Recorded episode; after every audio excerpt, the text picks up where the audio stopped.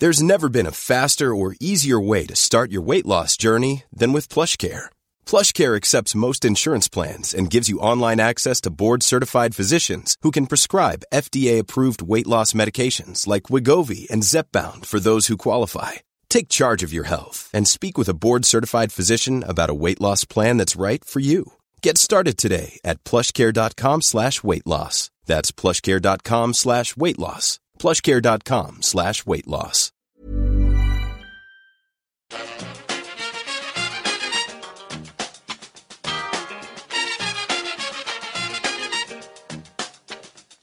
Bring, bring it fast. Bring it to the Hello and welcome back to the EPL Roundtable. I'm your host Kevin DeVries, and as always, if you'd like to reach us at the podcast, you can do so by either tweeting us at EPL Roundtable or emailing us at EPLRoundtable at gmail.com. Hi, I'm Cos. I'm on Twitter at Cos underscore Pandey17. I write for Calcio Mercato, and I'm currently a freelance football writer. Also started writing for Manchester City. Hello, my name is Thomas Nygren. I write about Liverpool for a Swedish website called lfcsv.se. Hello, guys, and thanks so much uh, for hopping on the show today. We've got a little uh, a little bit of international flair here with the three of us uh, for a uh, show about a league in England, but nevertheless, um, still plenty to talk about in this league. Obviously, uh, today, Cos much to your chagrin, I'm sure, a 4 0 loss to Everton. And, and while United have been trending downward a little bit, I don't think many would have predicted this scoreline, but it has resulted in a very interesting stat, which is this is now your worst defensive record in the Premier League era. Uh, and, and, you know, there's still four matches left. Um, also, uh, ran this stat myself right before this. Last season, you'd conceded 26 goals at this point in the season through 34 matches. The year before that, it was 24. So the the two previous seasons, you'd conceded 50 goals at this stage of the season. This year, it's been 48. Why do you think there's been such regression defensively at Manchester United this season? Um, I don't really know where to start from because the club has sort of made no real progress since Sir Alex retired, and let alone stagnating. We have just fallen back and regressed as a whole during this six-day period. And it's not just this season. The place we are in the table, we probably just deserve to be there where the way we played today. And that's probably our standard. And as they are portraying it to be, was really a reality check. And United have been left to be a sixth place standard side that sometimes give a go for the top four. It's simple as that. And to know where things went wrong this season, we have to go back to two points from last season. Uh, one was when Jose Mourinho was handed a new contract and was promised a certain amount of backing by Ed Woodward. Now, that was the point when the hopes of a lot of people was raised, and it just told everyone that Jose will be backed with a lot of funds, so that United genuinely challenge for the title um, this season. It gave Jose as well an impression that he is wanted at the club, and then he will be allowed to sign the players he wants. But I think Ed Woodward didn't know that getting to second place with the team that is currently losing 4 0 to is pretty good for a team that we currently have. Despite finishing second with the squad last season, Mourinho was made to feel and look like probably an idiot, basically, by just about everyone at the club, the fans, and the obviously the media. The man just begged for funds despite having taken an average side to second because Woodward didn't just trust his instincts at all, as if he knows football more than Mourinho himself. And if that would have never happened, it might have been we might have been in the top four this season, and maybe we could have even be challenging for the title. And if Jose had signed the players he wanted, this probably would have happened, considering the fact that we finished second last season with a team that lost 4 0 to And as much as I wanted him to be gone by the time he was sacked in a parallel universe, I think he is still being backed by Woodward, and United are probably challenging the title as well. And the second point where it went wrong from last season, and it's also having big repercussions this season, and the way the club is being run and governed, and the way it's working is when Alexis Sanchez was signed, and he was handed a wage of about four hundred thousand Mm. pounds a week. And today we're seeing the effects of that, and everything that just about everything that happens on the pitch for this club can very well be linked either to Ed Woodward mismanaging the club or either to Alexis Sanchez being brought into the club last January. City knew that they are going in going in with the wrong idea if they signed Sanchez with that massive wage and stayed away because they are not a business corporation. Having Alexis in the side is is pretty disappointing, and it's like he just turns up half bothered, just basically walking his dogs about, and has brought everything is in the current squad down. Players who say deserve, who don't really deserve big wages, asking are asking for double wages than they currently get. Pogba, I think, agreed he's probably the best player on our team. He is not consistent enough, but and he's also not committed enough a lot of times. But does he deserve around 400,000 um, pounds a week? Not for me. And fans can abuse Herrera for asking for two two hundred pounds, uh, two hundred thousand pounds a week when Ashley Young actually earns uh, hundred and ten thousand pounds a week, and Herrera is currently on a seventy five thousand uh, pounds a week contract, and I don't really blame him because I really just go out there and I'd blame Ed Woodward. The balance of the club has just gone down the drain ever since Alexis Sanchez was signed. Phil Jones and Chris Smalling are being had a new contract instead of handing Jose Mourinho the money to make new signings. I think no other sane club will make these decisions, and it's just that we just have this tendency to keep deadwoods at the club, and that's something that's holding us back big time. Because you look at the three clubs that for me are uh, the more established top three clubs. They are City, Spurs, and Liverpool. They have exposed off their deadwood so easily and effortlessly, and they've brought in better players for them. But United don't back their manager well enough and hand useless deadwoods new contract. Then that's not really how you run a club, despite the world calling it the richest club in the world. And just about everything that the club has done wrong or everything that's gone wrong at, this club can be traced back to an error that, that Ed Woodward made. Even the fact that Solskjaer was appointed as a permanent manager in what late March, I think it was 28th of March, shows how out of depth Woodward is. I mean, I'm not saying that I'm not part of the Ole out brigade. I'm, I, I don't want to say that because when Ole was appointed, appointed as the interim manager, the club had said that the announcement for the permanent manager will be made at the end of the season. If we had someone who knows how how a football club is run, we would have not made the announcement in March. Never in a million years, because he, because of, because a man who knows how to run a football club knows what interim managers are and the initial bounce they bring before they are actually hired on a permanent basis. Woodward, but hired Solskjaer permanently because he loves the commercial aspect, and he sometimes just loves the attention United get in the media and just about everywhere. And not saying and I mean, saying that Ole out will not make any sense because we basically we called mad or all that stuff. But the fact that Ole was doing well as the interim boss was also down to the fact that the, that the players had something to prove during that time. They had a zip, zip about everything. They wanted to prove to Ole that to, and to the world what they really are. And the permanent announcement has taken just all the momentum away that is very natural for all, say, the interim managers in football history, because as soon as the interim managers are appointed as the permanent managers, the performance do performances do dip to an extent. And if Woodward had the footballing sense and knowledge of what happens when you hire a hire an interim manager on a permanent basis, he would have announced Solskjaer as a permanent manager at the end of the season and would have handed in the money and the shiny new toys so-called toys to play with when the summer transfer window opened. But I sometimes just feel that what currently United are, they're just being haunted by all these ills of modern day football.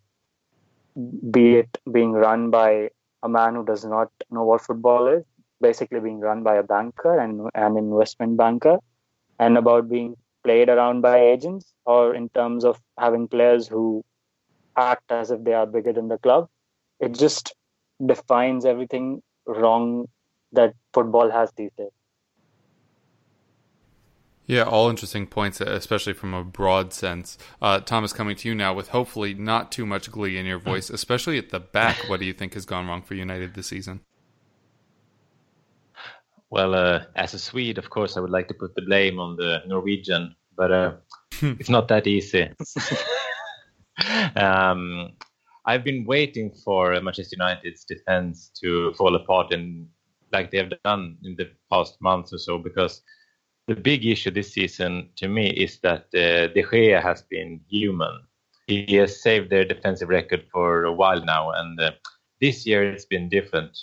He's still, of course, one of the best in the league, but he has not been as good as he's been in the past, where he has saved them against Liverpool a lot of times. But this season, when we played them, he didn't make the saves that he usually do and uh, the midfield isn't strong enough. If you look at Nemanja Matic today, when Sigurdsson scored the second goal, he just runs along with uh, with Sigurdsson and watches him when he uh, scores.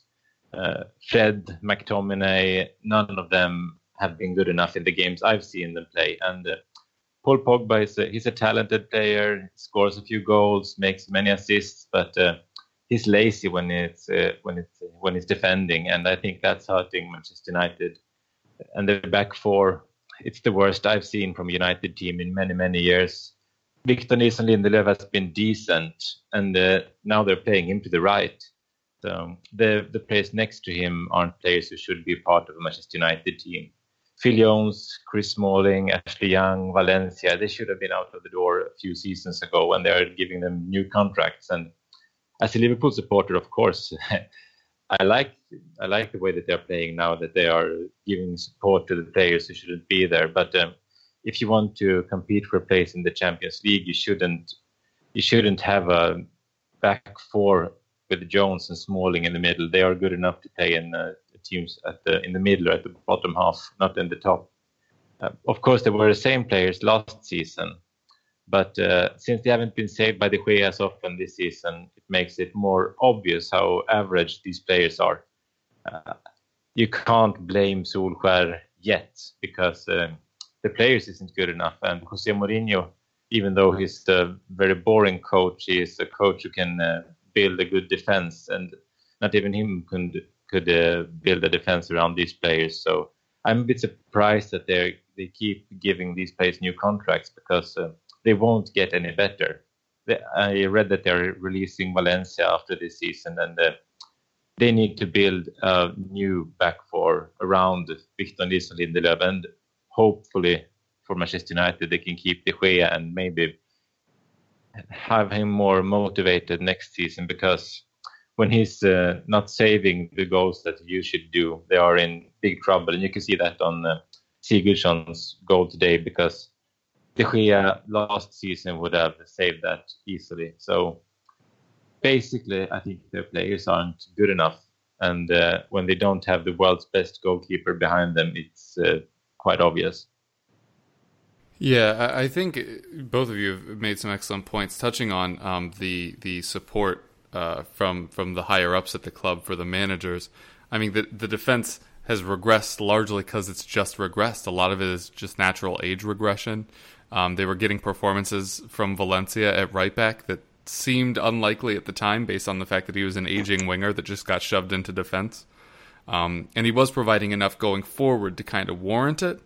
And then there, there's been very little attacking output from either him or Young throughout this season. And I think that's been a big reason why, you know, on balance, it seems like things have gotten worse. Everybody's known for years that Smalling and Jones probably weren't the ideal pair, although neither of them um, have played that much uh, this season. And then the replacements, this is supposed to be the next generation, both Bailly and Lindelof were arguably, you know, the best prospects at that position at the time that they were signed.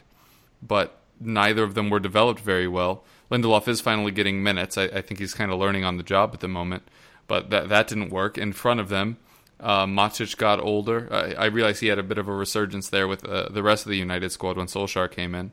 Um, after being really, really poor towards the end of Mourinho's tenure. Um, but he's getting older. I don't think he has the lateral movement to cover a lot of the midfield anymore. And as you mentioned, uh, Thomas, I, I, think De Gea has has gone down a level, and, and, I don't know how much of that is ability as much as it is confidence. And a lot of goals that are being scored on United aren't his fault. But then when it comes time for those massive saves, sometimes maybe you just don't have the confidence to to make the decision instinct wise, and instead you think about it for a second, and then like you mentioned on the Sigurdsson goal, as soon as you've thought about it, you're already too late. You, you need to have already been on your way. Um, there have been st- still some very good saves from De Gea. Uh, the match against us particularly sticks out because he made what was like 11 or something insane. Um, which is one of the reasons why I don't think it's like an ability drop off for De Gea. I just think it's a confidence one. Um, and as the people surrounding him get better, I, I, think we'll see the De Gea of old. But uh, it, it's going to be hard to invest because one of the reasons everybody was fine with Ashley Young playing at left back was Luke Shaw was coming back. Well, now you, Luke Shaw has finally played the minutes, but that hasn't improved the whole nearly enough at right back. You kind of tolerated Valencia, then you bring in Dalot, who is very young, but it does look promising, but he's just not there yet.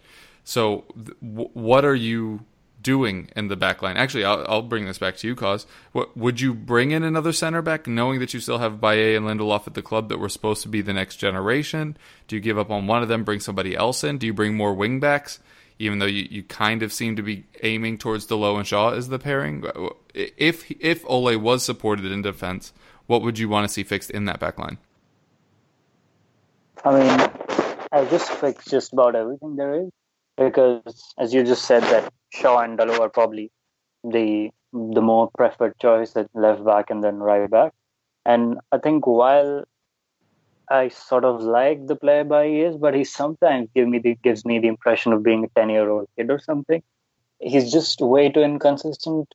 I mean, he uh, when the season started, he was pretty poor against Brighton, and then he was dropped, and then he made some appearances from the bench, and then I think as soon as um, came in, he uh, did play well in a couple of games, and then as soon as the PSG game came, uh, he's never been sane after that in the first team. And that I don't see Bailly to be a player who can be our first choice on a consistent basis. And that's why I think we. And by the way, I don't want Chris Smalling to leave United because I think he sometimes does play really well in the bigger games and I want Phil Jones to leave. He should have left last season itself. Um, Chris Smalling and Eric Bailly should stay, and we should get someone. Um, I don't think we'll get Koulibaly because he won't join a club that's playing the Europa League. Although Napoli themselves play the Europa League, but I don't think we will be able to sign him. And Napoli are a really tough club to negotiate with. Their owner is pretty. Is a very hard man to negotiate with and uh, I'll, if not um, uh, Koulibaly, I'll probably sign Costas Manolas from Roma and a right back and a left back because we need uh, cover there. Valencia is leaving, and Young probably should not stay at the club. And I think we sh- should pr- just go back for Rafael because he'll be a free agent in summer. He'll probably be. I mean, we should go, uh, go for Rafael if we don't have any other choice because we should initially try for Aaron Wan-Bissaka. But if we don't sign him, we should maybe just try Thomas Meunier because his contract expires in uh, in the summer of 2020, and PSG are probably looking to sell him, and he'll be a good choice at right back.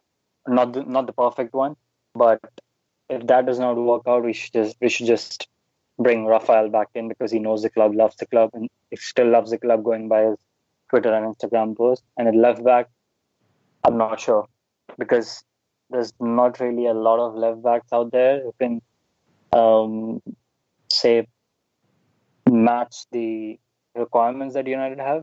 Plus, it's like, um, can we sign all of them? And because the way we United were played around with by agents in the club, it's like they charge about 30 or 40 million extra for players whenever United come in for him. It was clear when Inter tried to rob us with asking for about 60 million for Ivan Perisic.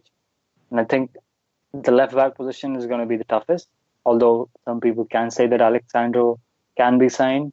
And I think he'll probably be just about good enough because he's not been the defender that he used to be about um, say two seasons ago because he's regressed since last season, and this even this season he's not been as good as he was last to last season, and I think that's what our defensive transfer strategy should be like.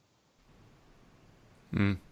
Uh, all right. Well, hopefully, uh, for your sake, uh, things improve the rest of the season and next season with a bit of investment.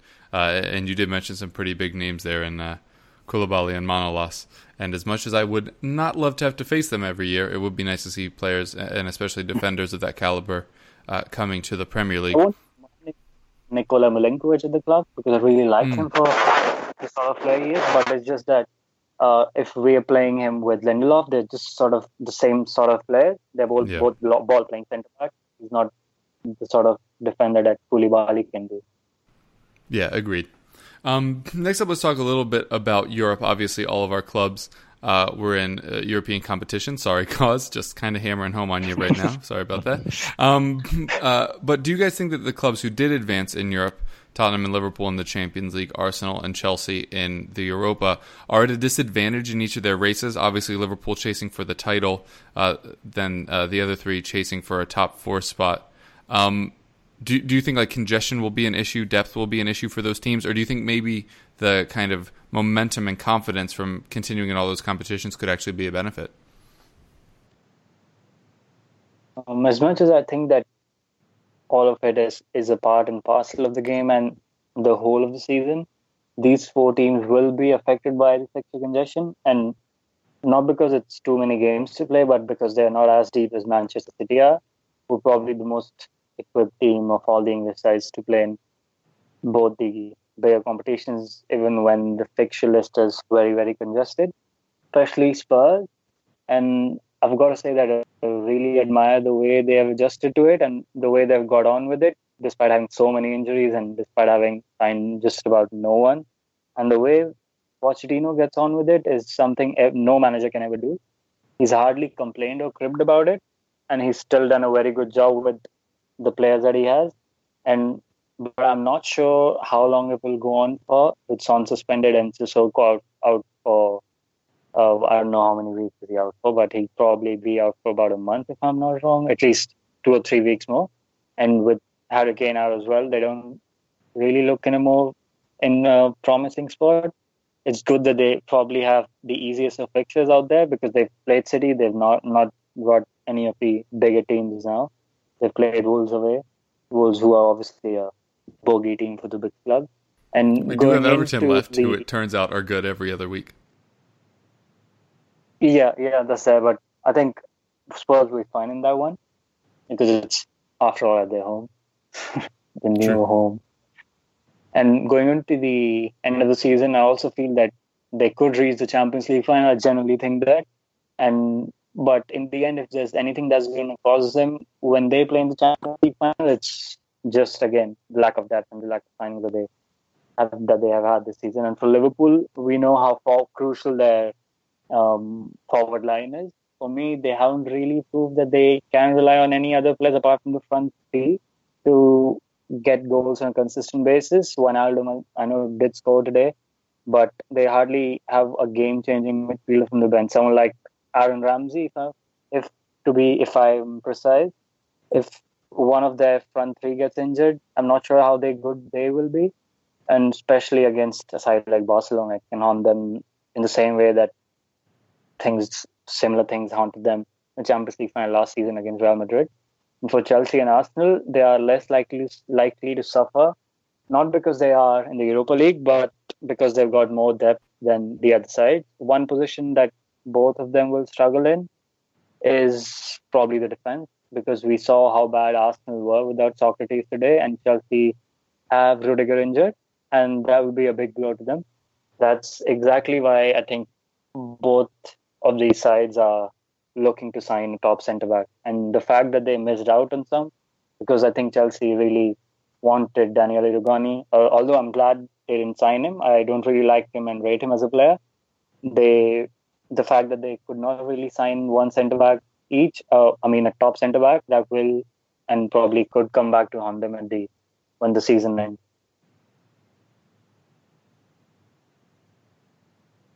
Uh, well, um, I was hoping for City to get get past Spurs because I think that it maybe would have given us a better chance to get past them in the league. Yeah. I I would think that their focus could have been on the trophy they've never won, the Champions League, and that it it might have been the case that they would have a, give us a better chance in the league, and that they, they, maybe they they could uh, rest players when they played in the league. But now there is no chance for us to rely on Champions League for them. So I don't think it should be a pro- problem for us. Maybe it can be a bit tough mentally to go from Barcelona to Newcastle in a few days, but uh, we play Huddersfield this Friday at home, and then we have a few days rest before Barcelona. Then we play Newcastle, Barcelona, and Wolves. We don't have many injuries now, and uh, we should be able to cope with the schedule. Of course, if we get an injury on uh, some of the key players like Salah, Van Dijk, also players like that, it would it can be an issue. But um, against Porto, we started with Origi. I think we can start Origi against Huddersfield on Friday, maybe rest Mane, Salah, or uh, Firmino.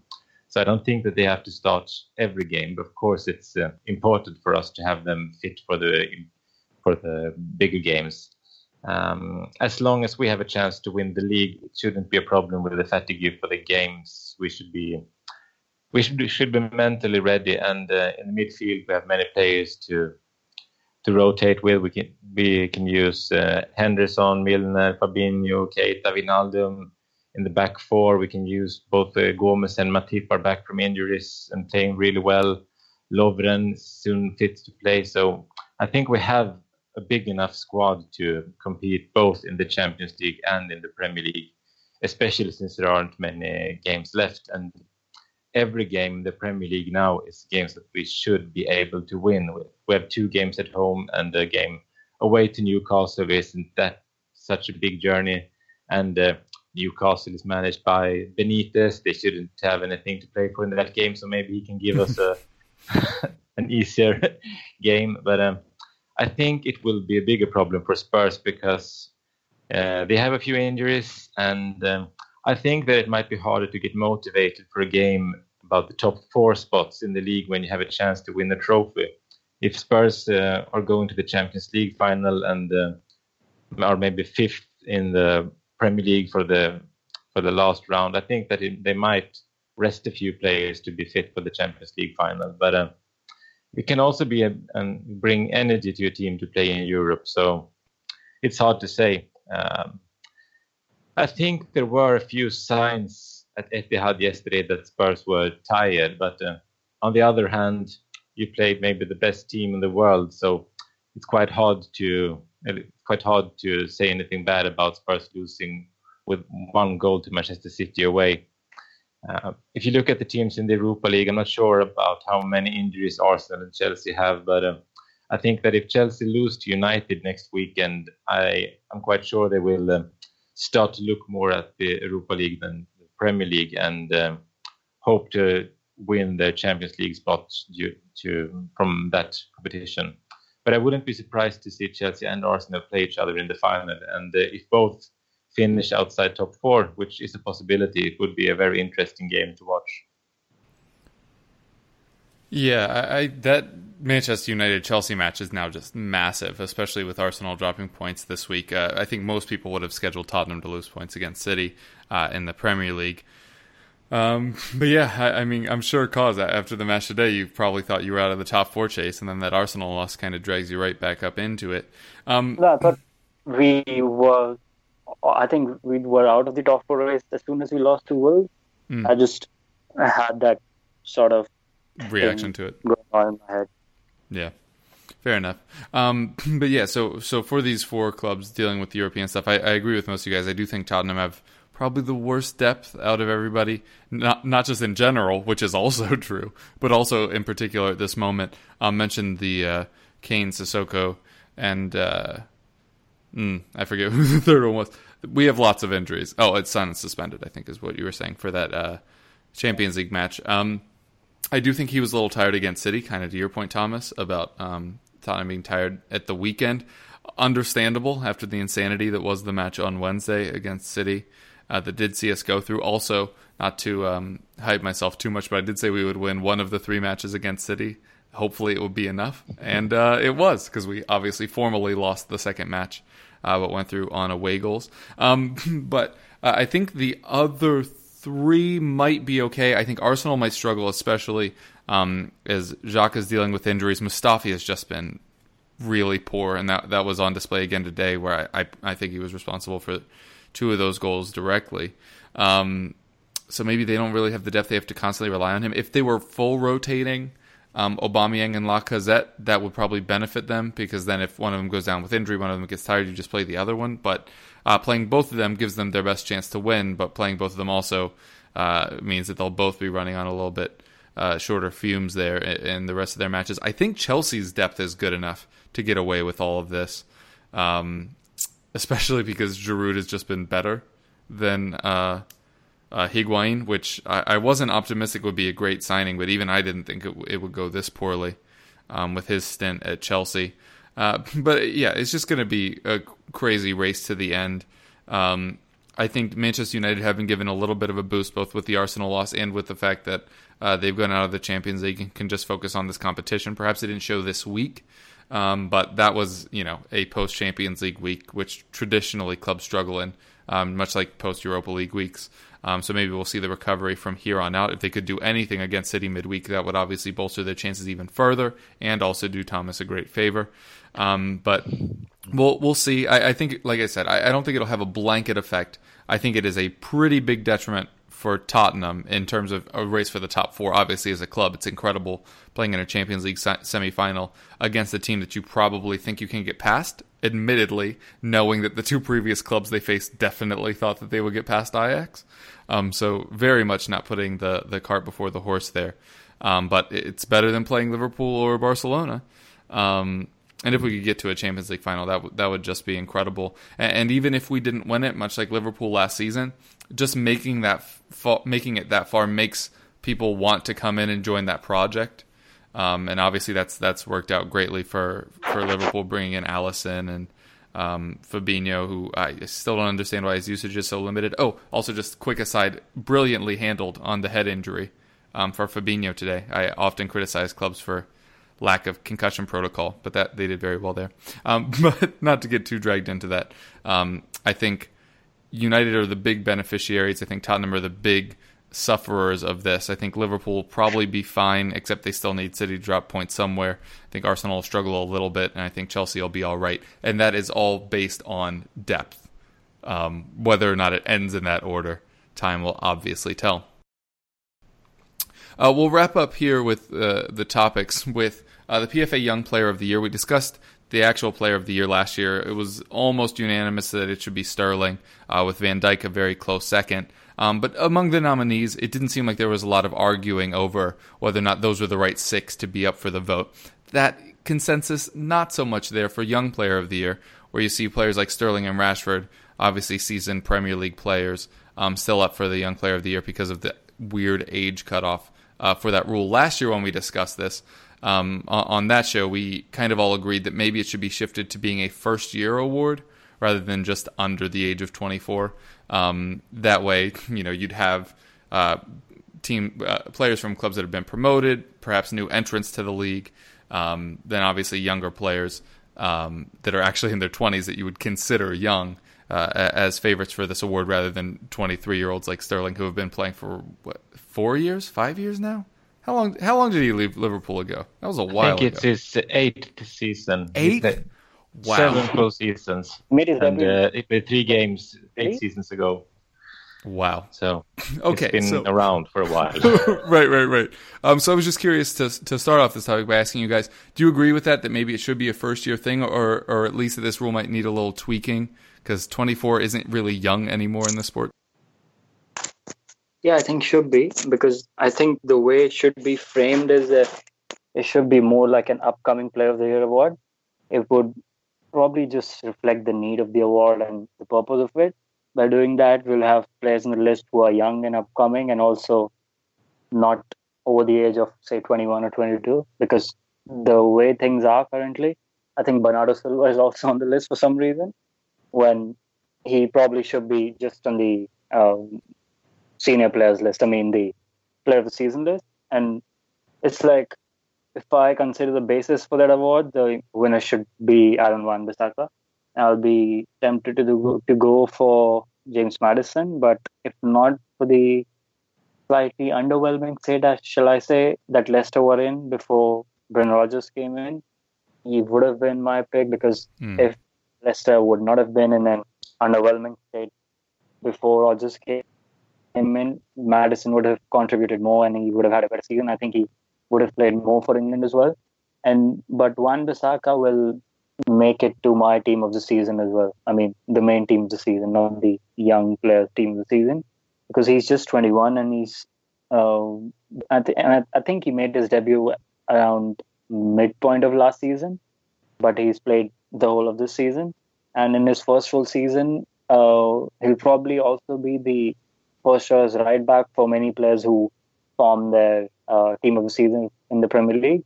Maddison probably won't. The thing about Wan-Bissaka is that he's just a complete fullback, and he's not someone like, say, Hector Bellerin, who just likes to fly forward and forgets the fact that he has to drag back and defend as well. And he just knows how to defend. He just gets the fact that he's a right back and fullback, and it just showed against Arsenal today. And also the fact that it's not just about Arsenal. He all the big games that he's played in, he's been he's looked very very assured, and not just going forward. He's looked very very assured at the back as well, and he knows how to defend. I just feel that he's been basically been robbed off a place in the list of candidates for that list, or whatever we call that list. with you. I, I think this award needs to change. I can't see the point to giving it uh, a Young Player of the Year award to Raheem Sterling, has been playing in the Premier League for ages now. Um, both Sterling and Rashford are established Premier League players and shouldn't be in this race. And uh, Trent Alexander-Arnold has- also been playing in the Premier League for a few years now, and I consider him established. So they need to change either the age demands or, as you say, give it to the best player during their first full season, almost like the Rookie of the Year award in NHL or something like that. Um, a player like Wan Bissaka is the first that comes to my mind. Look at the, the first season player, I know that he played a few games last season, but this is his uh, first full season. He has been doing great for Crystal Palace. I don't watch them every week, but uh, the times I've watched him play, he has been uh, impressive. The first time I saw him play was against Liverpool this season, and he was their best player on the field. So, if they change the award, they should give it to Wan Bissaka. But I, it would be strange not to give it to Sterling now because he's perhaps the player of the year in the whole league, and uh, of course, it, then he should be the young player of the year as well. But uh, of course, I would give the, the the real award to Van Dijk. But I can understand if you want to see Sterling get the award. Uh, but he's not a young player anymore. He's an established international, and as I said earlier, he, I think it's his uh, eighth season in the Premier League. He played uh, seven full seasons and a few games for us when he was very young. So we should uh, have a.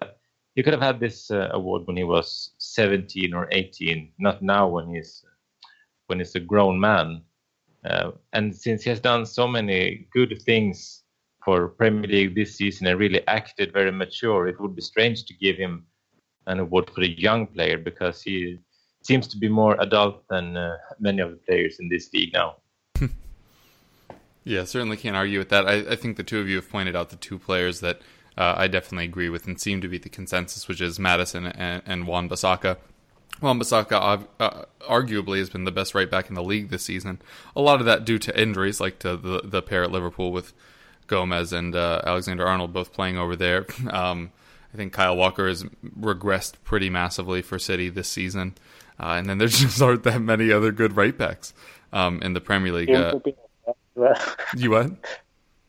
Kieran Trippier is there. Ooh, near miss. Um, I saw uh, somebody mentioned that we put him on the market for forty million, and I was like, "Yeah, absolutely, please." I don't know if you remember, there was a rumor that Madrid were interested last season, and uh, Yeah. we probably would have had a better season if Trippier had not been at the club, which is a pretty rude thing to say about a player, but it's also probably the case. Um, but anyway, uh, Wan-Bissaka has been incredible. Just add a little bit of statistics to it, uh, he's been top three in both tackles won and in interceptions in his first full campaign, which is ridiculous. Maddison, along similar lines, leads the league in chances created with 94. That's incredible for a first year player to do in the Premier League. It really shows why Liverpool and Tottenham were both chasing him so hard. But credit to him because I don't think he would have had a season like this if he had joined either of them. I think he really needed to go to a club where he just steered the ship. Um, and, he's done very well in doing so for Leicester uh, this season. So I agree with you. Yes, the rule should probably be changed. Yes, those two probably should have been nominees.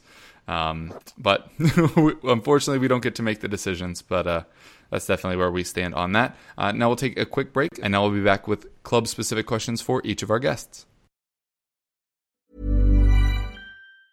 This Mother's Day, celebrate the extraordinary women in your life with a heartfelt gift from Blue Nile. Whether it's for your mom, a mother figure, or yourself as a mom, find that perfect piece to express your love and appreciation. Explore Blue Nile's exquisite pearls and mesmerizing gemstones that she's sure to love. Enjoy fast shipping options like guaranteed free shipping and returns. Make this Mother's Day unforgettable with a piece from Blue Nile. Right now, get up to 50% off at BlueNile.com. That's BlueNile.com. I'm Sandra, and I'm just the professional your small business was looking for. But you didn't hire me because you didn't use LinkedIn jobs. LinkedIn has professionals you can't find anywhere else, including those who aren't actively looking for a new job but might be open to the perfect role, like me. In a given month, over 70% of LinkedIn users don't visit other leading job sites. So if you're not looking on LinkedIn, you'll miss out on great candidates like Sandra. Start hiring professionals like a professional. Post your free job on linkedin.com/people today. All right, uh, starting with you on Manchester United Cos. Um, a lot of the media are turning this into a Solskjaer thing, but I think a lot of this obviously needs to go down to the players, which we mentioned in the open a little bit. Um, in the post-match press conference, Solskjaer was asked uh, if his players care enough to play for United, and his answer was, "I don't know," which is yeah. about as condemning a statement as you can make for your for, for your players, because you'd probably just be sacked if you just said no. Um, so why do you think that that has become the culture at Manchester United? Because this is now the fourth very good manager to take over at Manchester United that has faced the same question of, of like the dedication of his players. What, what do you think's gone wrong there? I think um, this club's basically just rotten from the top to bottom, apart from the manager, because a lot of times whatever goes wrong is the manager who basically just gets thrown the blame at. When because under Mourinho, uh, the players had someone to hide behind because even when they were underperforming, they could hide behind the blame and all the abuse that Mourinho used to get.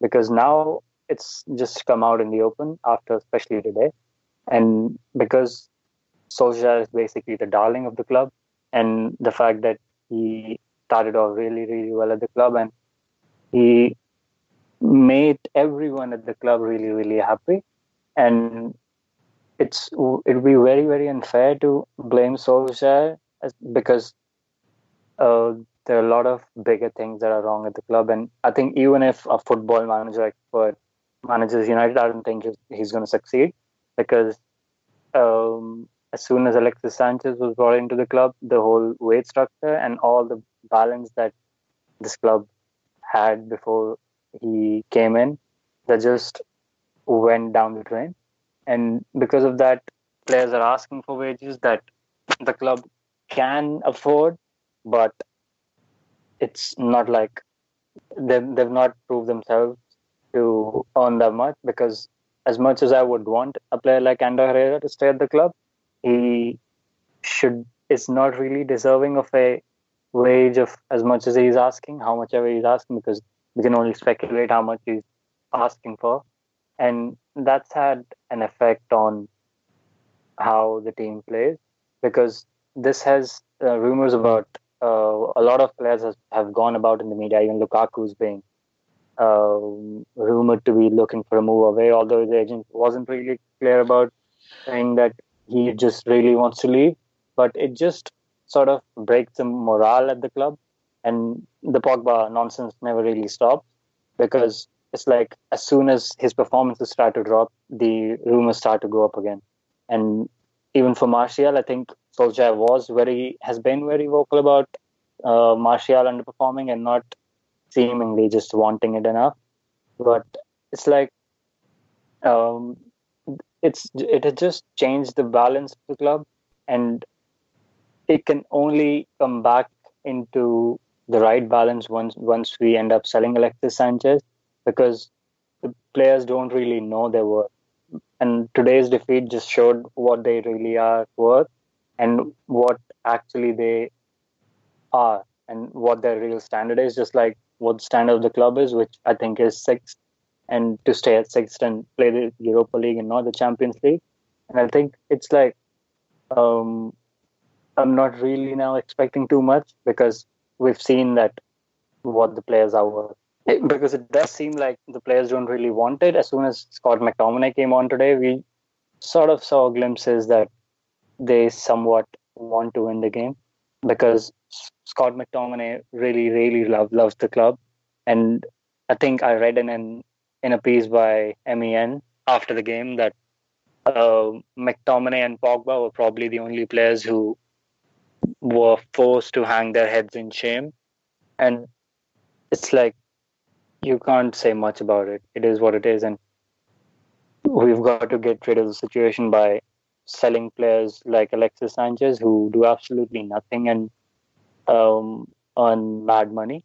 And once that problem does not go away, players will not be fully committed.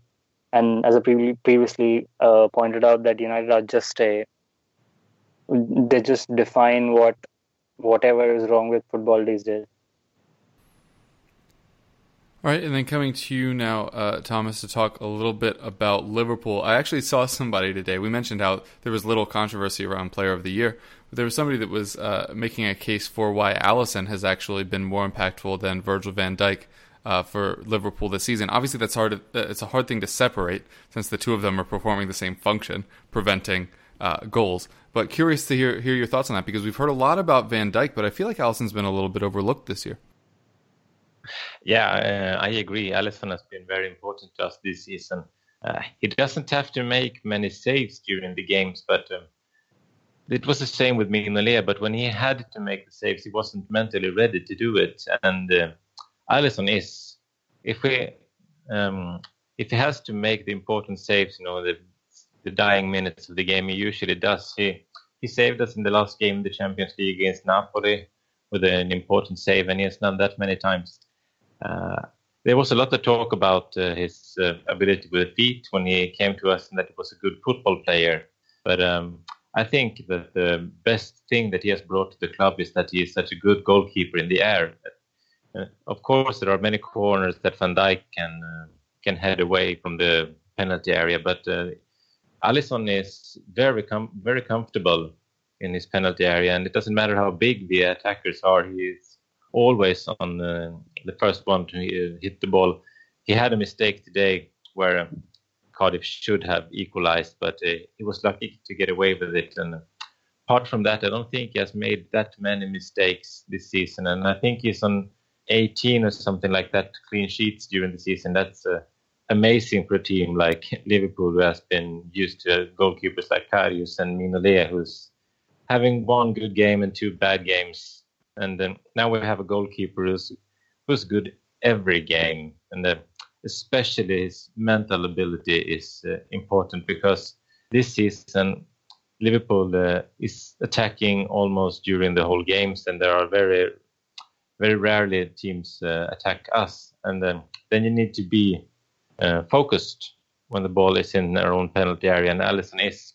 So um, I think he has been very important to us. I don't think that he's been as important as Van Dijk, maybe, but uh, if you look at the difference now, uh, if you compare to the last season with Mignolet and Karius, it's uh, obvious that Alisson has been a key signing for us, and I don't think we would be in the situation that we are now if we would have if we hadn't signed him. We've lost one game during the whole season, and uh, he saved us a few times, and um, when we need him, he's there. So I think he will uh, need to show his uh, best side when we play Barcelona in a few weeks' time. But uh, apart from that, when when when the the shots that he needs to save, he saves, and um, of course he concedes a goal sometimes, but um, there are very rarely goals that he should have saved that is going into the back of the net. So I'm really happy to have Alisson in our team, and uh, I think he will get even better next season. Now that he have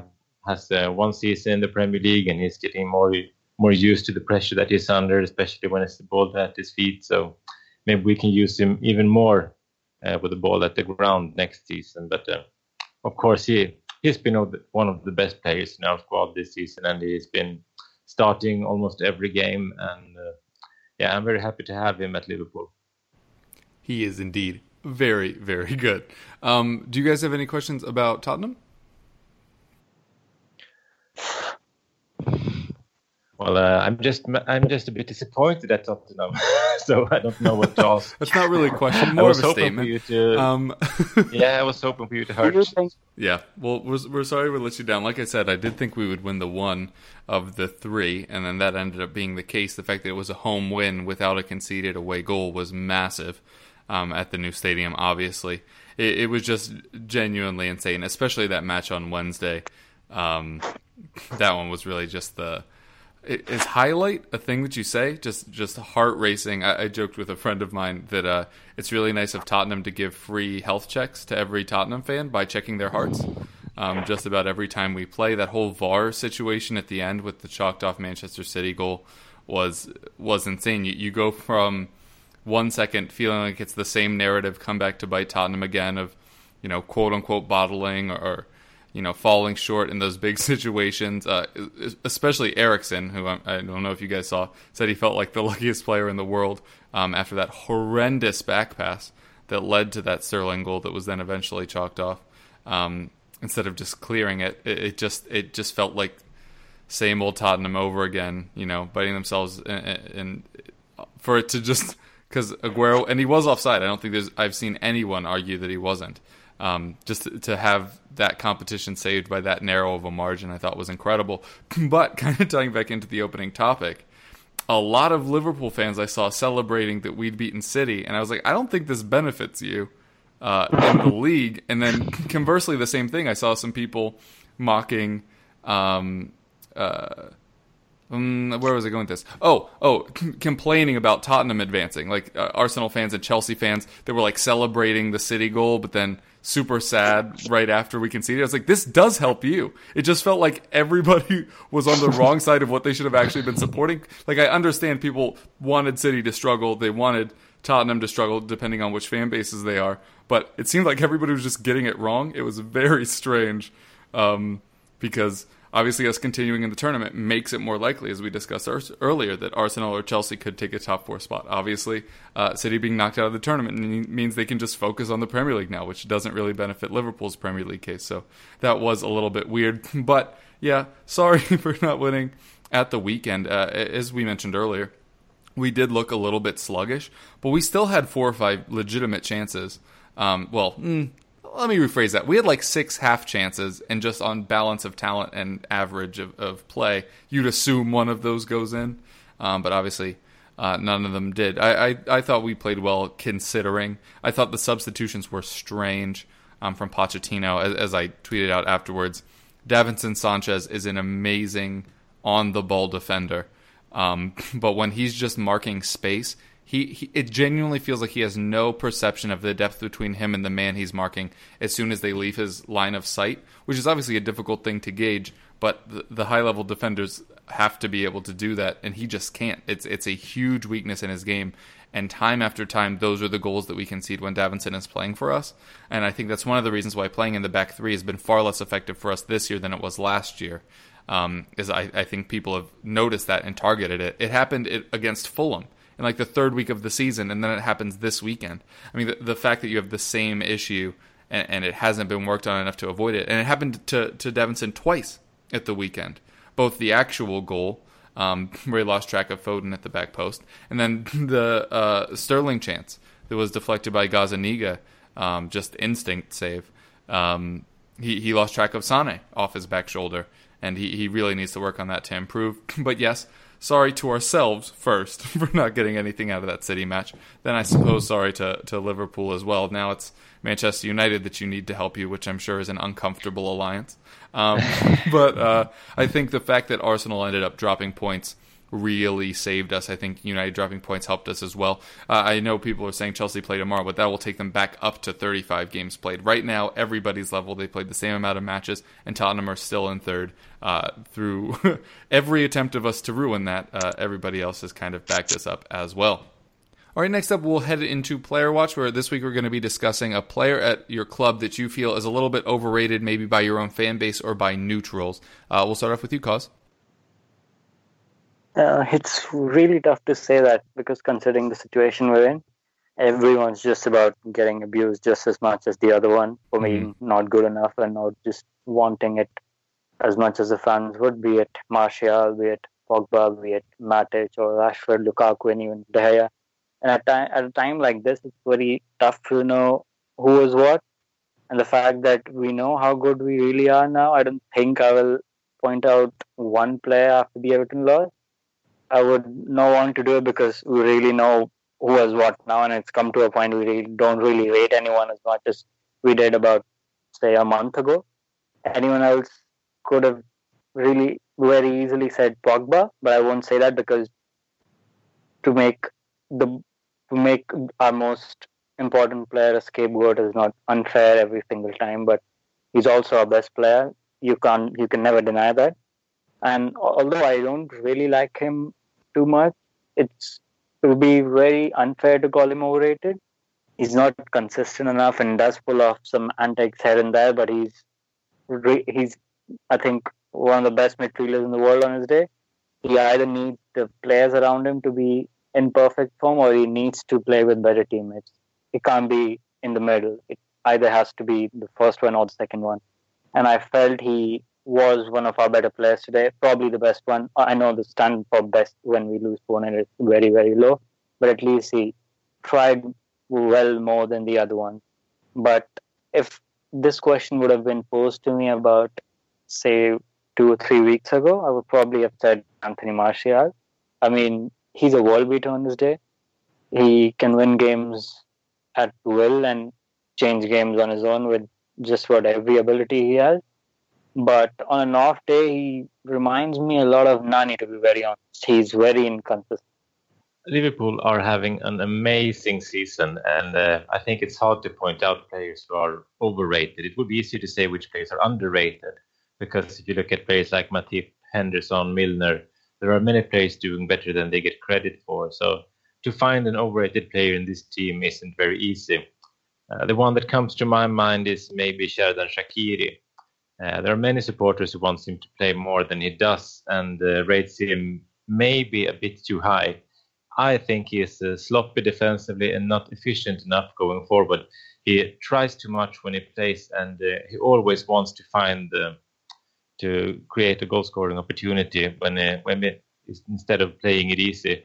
He hasn't been playing much lately, so I guess that Klopp hasn't been very impressed with him either. So uh, maybe I have to say Shaqiri, but uh, many supporters supporters wants him to play. So uh, I think that uh, I don't. I think that we might have to wait for him to next season uh, but uh, today, I would call him the most overrated player in Liverpool. This question would have been a lot easier last season because I never realized why so many supporters and uh, neutrals in, in, general rated Emre Can. He was uh, slow, not good enough on the ball, and always tried too hard. I was uh, surprised when Juventus wanted to sign him, and I wouldn't be surprised if his next club is a much smaller club than Juventus. But um, Liverpool today doesn't have any real overrated players because we have lost one game during this Premier League season, and uh, it's it's an amazing team, and uh, I rate them all very high. But if I had to mention one of them, it has, I think it would be Shaqiri. Mm. Um, yeah, it's pretty impressive considering uh, he's not really part of the first eleven. Um, for Tottenham, um, I have a, and listeners of the show will know, a long waging war with Christian Eriksen over why he's not a, as good a player as I think he should be. Um, so I won't get into that again. Davinson, who I just mentioned, uh, is obviously another one. Um, but for me, it, it is probably Hugo Lloris, and it's really painful to say that considering how huge he stepped up for us the past couple of months um, with the uh, penalty save against Vardy. Um, with the penalty save against Aubameyang, and then obviously the one against Aguero. I mean that that basically kept us in the race for the top four, the two Premier League ones, and the other one literally helped advance us um, to the next round of the Champions League. But his level has dropped off significantly, um, and it's a constant war being fought within the fan base of whether or not to give Gazzaniga a shout. Obviously, we did that this weekend, and he did concede that one goal, but he also made that phenomenal save against Sterling. Um, and Hugo still has time left. It's not like he's you know uh, in the upper age uh, tiers for a goalkeeper. Um, he's still going to be around for a while. I think it's good to have a player like Gazzaniga who you've tapped as the heir apparent. Whether or not he gets there or not remains to be seen. Um, I have seen some Tottenham fans say that we need to do what Liverpool did, where they liked Karius, but realized that that was the weak weak spot in their team. Um, and then they just went out and signed Alisson and just kind of sent Karius out to the wilderness um, on loan. Actually, I think he's still coming back, which is going to be interesting. Um, but uh, yeah, that's just kind of where we're at with Lloris right now. It seems like a lot of times he's just a little bit too slow to things. Um, if people saw that that crazy match against City in the Champions League, um, the Sterling goal that didn't end up going in hit him. Um, the Bernardo Silva yeah. one hit him. It it, ju- it just seems like things are taking good bounces off of him, and uh, like we mentioned with De Gea earlier, sometimes it's just a confidence thing.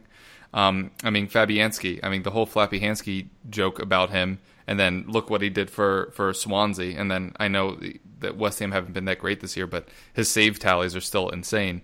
Um, it just feels like maybe that's happening with Lloris right now. That even when he is getting to things, he's not getting to them strongly, and some of them still end up in the back of the net. Uh, the problem with that is he's club captain, um, and he just won the World Cup in a team where we keep saying that this team needs to win something, not just to be able to win something to put something in the trophy cabinet, which is what fans of every other club wants us or, or accuses us of not doing. But as a Tottenham fan, the reason why you want to win something is it opens up a winning period where everybody in that team has won something, and then it kind of gives you that experience. Um, so then the fact that Hugo is now our only like real quote unquote winner uh, also makes it hard to drop him. Um, I was impressed that Poch took the, the gamble on Gazzaniga against City. Uh, it quote unquote didn't work because we lost the match, but I thought he, he played fairly well. Uh, but anyway, yeah, I think Lloris is the one that's dropped his level of late, but hopefully he can recapture it uh, moving forward. All right, and we will wrap with uh, a little bit of match previews, but instead of actually previewing, previewing them at all, since we've already passed the hour mark, uh, we'll just ask for a result. Uh, I'll start with Tottenham versus Brighton. They are now wholly in a survival chase um, where, where Cardiff could catch them up. Um, I'm going to say the Tottenham win 2 1, but it's not going to be a fun one. Uh, Cos, up to you next with the Manchester Derby. I mean, I don't really know what to say because I'm not expecting much. But I somehow got this sneaky feeling that we might just play well, but still end up losing. So I'll say we'll lose 3 1 again. All right, and then we'll wrap up with you, Thomas, with Liverpool and uh, Huddersfield. Well, um, I hope we can find we can win comfortably to the worst team in the league. So perhaps a three 0 win with two goals with two goals at half time. All right, and that'll do it for us today. So, guys, if you'd like to tell the folks where they can reach you or any projects you're working on, now would be a good time. I'm on Twitter at cos underscore panda 17. I write for Calcio Mercato and I've also started writing for the print edition of Manchester Evening News. I also write for feature websites like These Football Times and In Bed with Maradona. Uh, you can find me on Twitter at Thomas Nygren. I write about Liverpool for lfcsv.se. It's a Swedish website, but we have some content in English as well.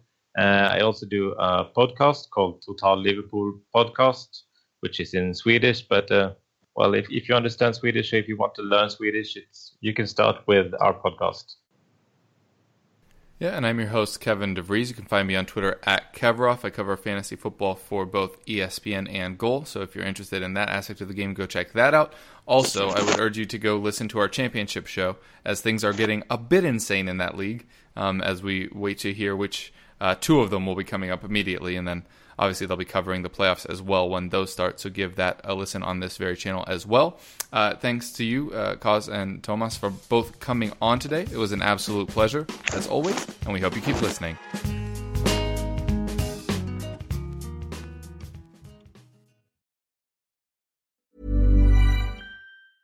A lot can happen in the next three years. Like a chatbot may be your new best friend.